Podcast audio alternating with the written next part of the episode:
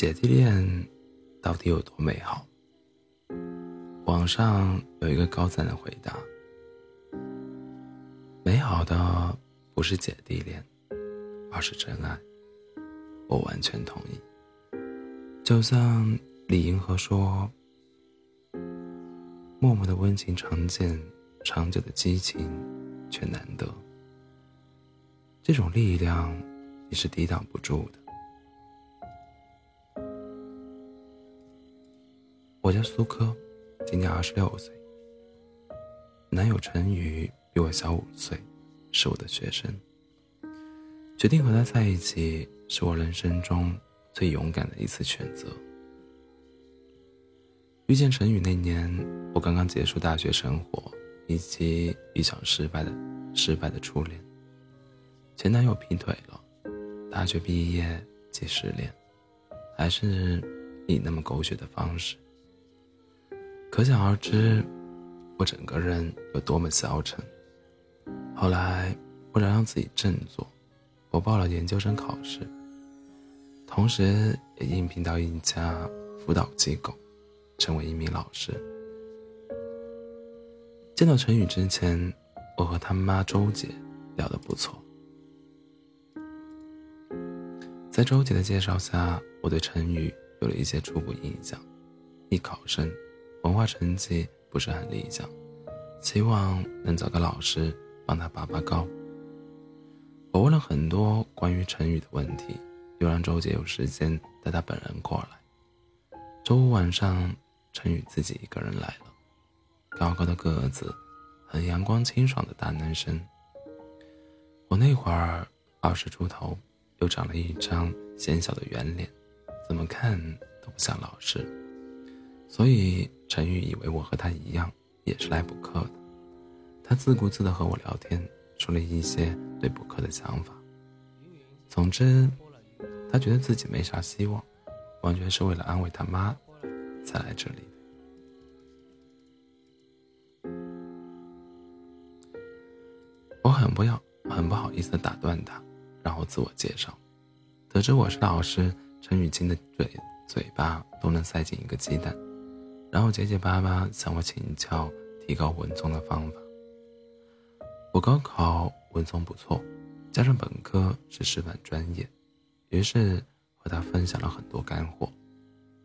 他竟然很受用，开心的做着记录。我暗笑，这孩子简直就是变色龙。那天下班后，走出办公楼。我发现路口蹲着一个人，像是在找什么东西。那路灯是坏的，于是我掏出手机为对方照明。对方回头，竟是陈宇，他也愣住了，喊了一声“小苏老师”。后来陈宇回忆起我们的相初相识，他说：“那束光，照进了他心底。”第二天，陈宇早早。来机构签合同，点名让我给他补课。就这样，他成了我的第一名学生。当时距高考还有三个多月，我帮他制定了详细的追分计划，希望他能金榜题名。陈宇是情商很、情商很高的男孩，每次来辅导班都会给我、给同学和老师带点礼物，通常。各种网红小零食，他嘴巴又很甜，辅导班的老师都很喜欢他，我也不例外。补课一个月后，陈宇的成绩明显提升，他高兴的非要请我吃饭。我忙着准备研究生考试，便拒绝了。那天，我明显感觉到他的失落，可我并没有多想，直到考试前一晚。收到陈宇的微信，他说：“加油，小树姐姐，我相信你一定能考过。”我纳闷，怎么就从老，就从老师变成了姐姐，但心底还是暖暖的。考试结束后，我和陈宇越来越熟络，但仅限于师生姐弟的关系，只不过。他总是会问我一些奇怪的问题，比如：“小苏姐姐，你今年多大了？该不会还没有男朋友吧？”有一次，一个男同学来找我，他又很八卦的问：“小苏姐姐，那个男同学不会是想追你吧？”坦白讲，我没什么对付青春期小男生的经验，单纯以为他只是好奇。距高考还有一个月的时候，陈宇突然对我说：“如果接下来的月考他能考到班级前十，我能不能答应他一个小请求？”我想都没想就同意了。那时我已经通过研究生复试，心情也特别好。想着他一小屁孩，能有什么大事？只要不是过分的要求，我都会答应。后来月考成绩出来，他真的进了前十。作为老师，我真心为他高兴。奇怪的是，陈宇一直没找我兑现他的小请求。直到高考前夕，他突然打电话来提醒我：“小苏姐姐，别忘了，你上次答应我的要求。”我本想赖账，但想着马上高考了，不能让他分心，便承诺说：“好好考试，你所有的要求我都会答应。”高考结束后，我收到了陈宇的邀请，他要请我去市中心一家餐餐厅吃饭。那天他先给我发了个餐厅定位，过了一会儿又说我是他的大恩人，不能怠慢，得亲自来接我。十分钟不到，我便收到他的收到他的消息，他开车到了我家楼下。我下楼时惊讶极了，他竟然穿着正装，还很绅士的替我开车门。后来我们一边吃饭一边闲聊，直到吃完饭，他才说了自己的请求。他说：“小苏姐姐，我想让你陪我去方特玩。我长这么大。”还没有去过游乐场，你应该不会拒绝吧？我在心里暗松了一口气，原来还是小孩贪玩的脾性，这个要求不过分，刚好我有时间，便答应了。三天后，我们自驾去了临安的方临市的方特，一路上他对我百般照顾，什么都不让我拿。还说什么，绝不能让拿女孩拿东西。说实话，那次的方特之行让我对成语有了新又有了新的认识。他给我讲了很多自己的事情，比如刚满十八岁就拿到了驾照，比如篮球打得很好，比如很会照顾人。总之，一直在旁敲侧击的推销自己。后来。我又在后备箱看到一束鲜花，隐约觉得不太对劲，但很快又摇摇头。陈宇总是喜欢拿我帮他提升成绩说事，估计就是想真心感谢我。还好，方特之旅结束后，他都没有拿花将花拿出来。我长吁一口气，是自己想多了。接下来的暑假，陈宇打着了打着了解大学生活的名义，经常来找我。有时我要去远一点的地方给学生补课，他知道后就会开着他妈妈的车出现在我的面前，每次都说是恰好在附近办事。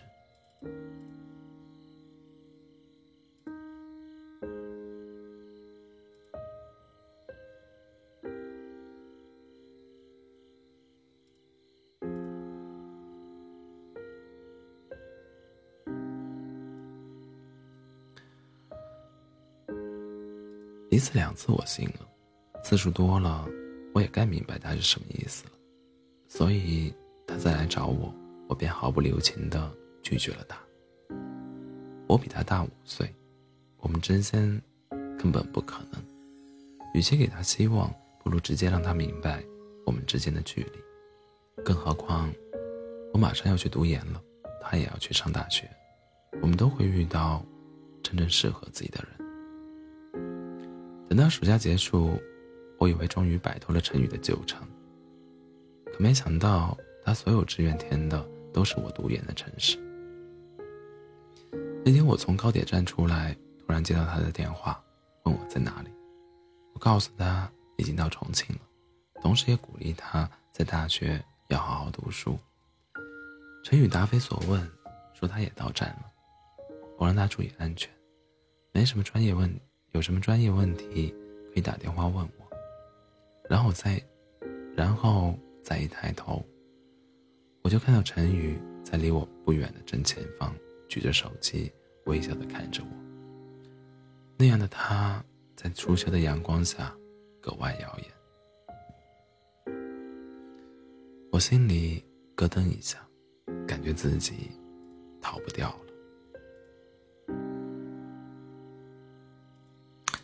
当陈宇说能和我在一个城市读书是他最后三个月不知疲倦的动力时，我心里好像听到花开的声音。但转念一转念一眼，转念一想，陈宇上的是艺术类学院。校园里什么？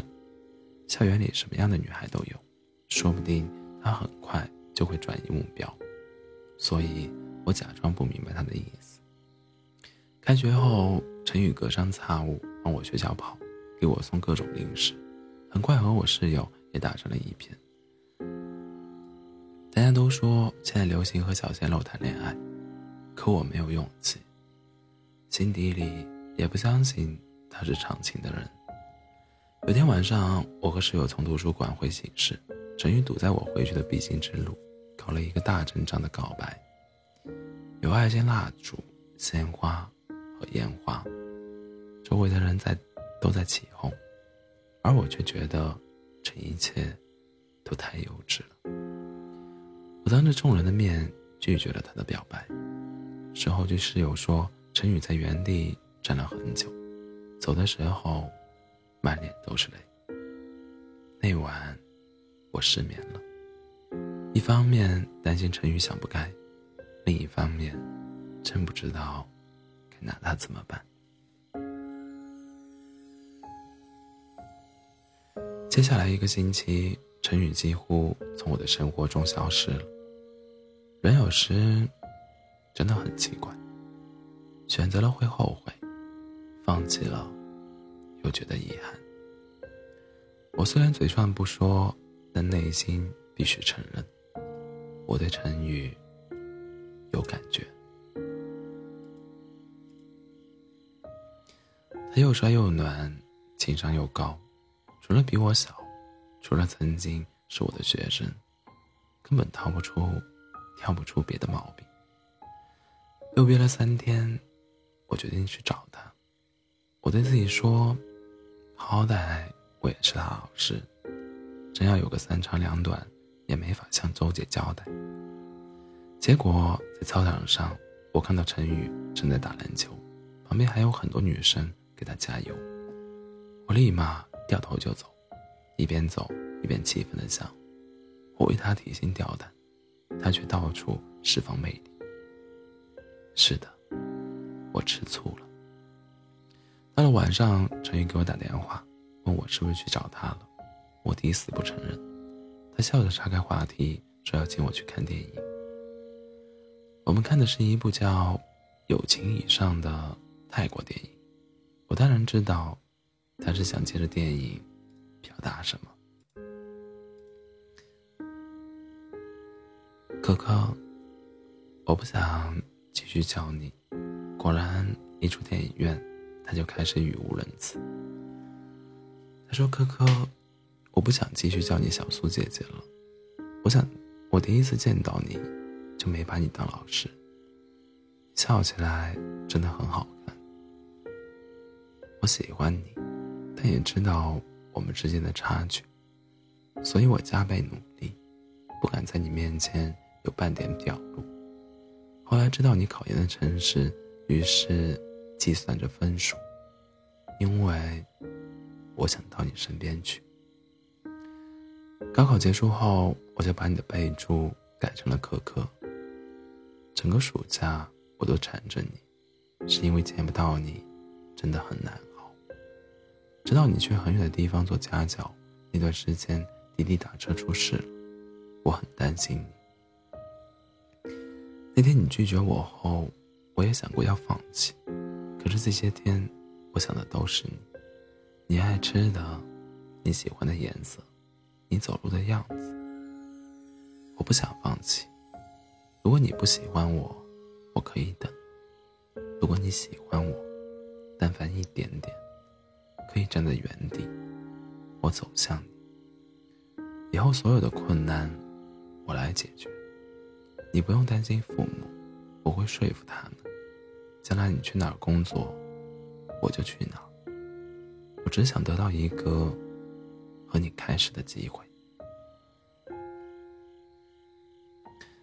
我的眼眶开始泛红，不知道该说什么，抬起手想要摸摸他的头，可是根本够不着。陈宇一把抓住我的手说：“我知道你觉得我小，可是男人可以找自己比自己小的，女生怎么就不可以呢？拒绝我，你真的一点？”也不后悔吗？我沉默片刻，有些酸涩的看着他说：“我后悔了。”他愣住了，几秒之后，突然像个突然像个孩子似的把我抱了起来，结结巴巴的说：“那，那你的意思是，我们，我们可以谈恋爱了吗？”我点头。又故作严肃地说：“我们试一次，在这期间，一旦不合适，一旦对方有了喜欢的人，另一方就必须放手，好聚好散，可以吗？”陈宇使劲的点头说：“你说什么我都同意。”和陈宇恋爱后，我才发现，之前所有的担心都是多余的。他第一时间宣布脱单，把所有社交平台全部换成情侣头像，给我买情侣装，逼我穿。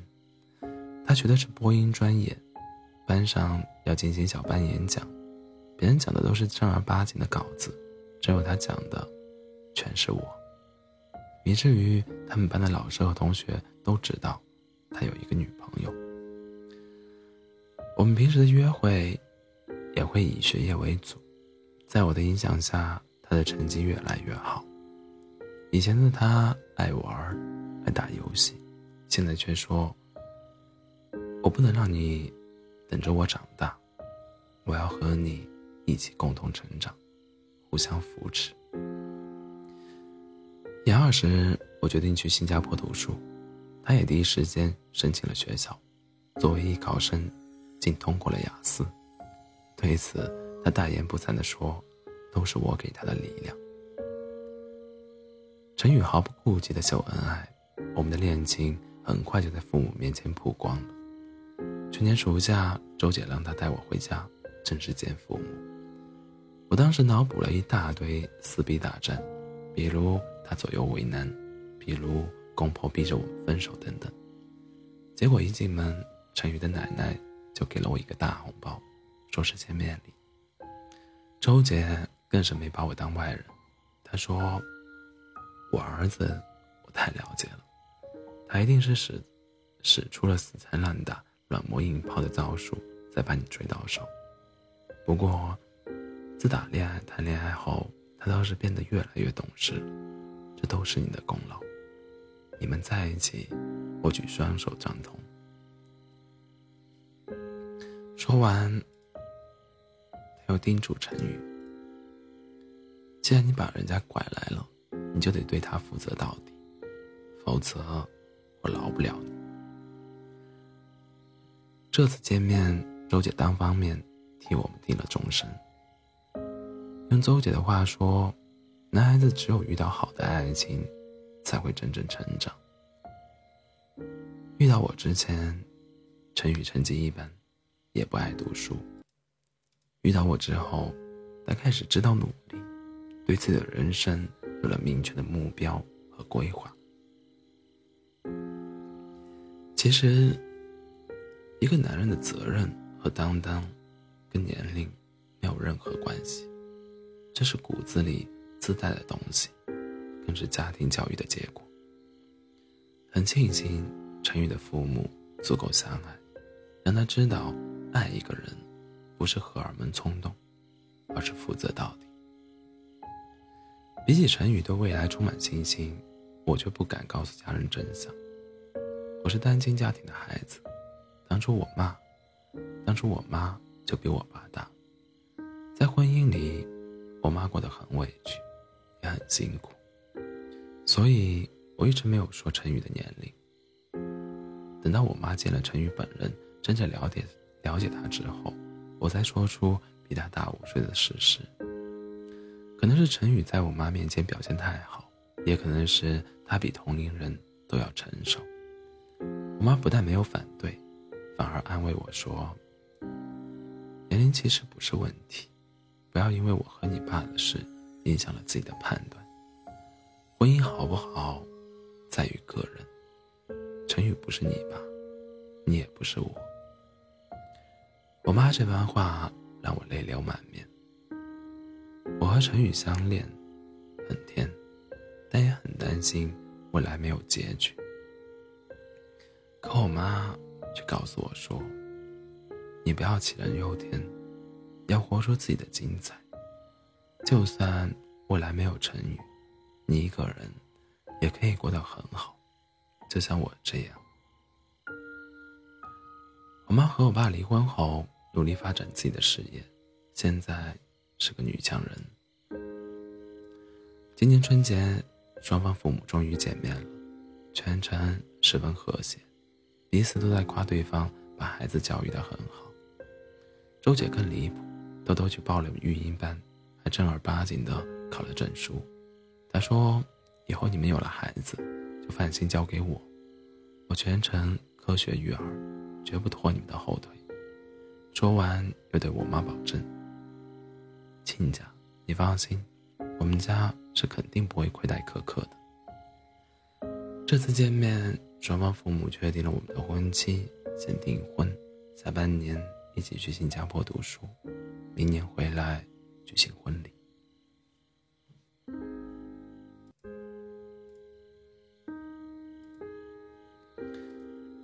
遇到对的人，是运气，更是勇气。很幸运，我在最好的年纪遇到了陈宇和他的家人。因为遇见他，我对这个世界都充满了感恩。那份相见欢的喜悦，真的与年龄无关。是他让我明白，让爱变得靠谱，只需三件事：简单的陪伴，无条件的信任，还有。看得见的在乎，所以我会抛下一切偏见，去爱，去珍惜。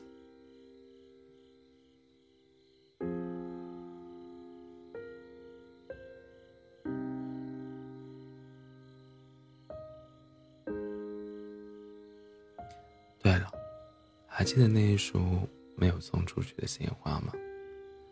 据陈宇后来交代。他当时想表白，冷了又冷，还是没敢。可是这个傻子，你知道吗？我当时也是怕你表白，又怕你不表白。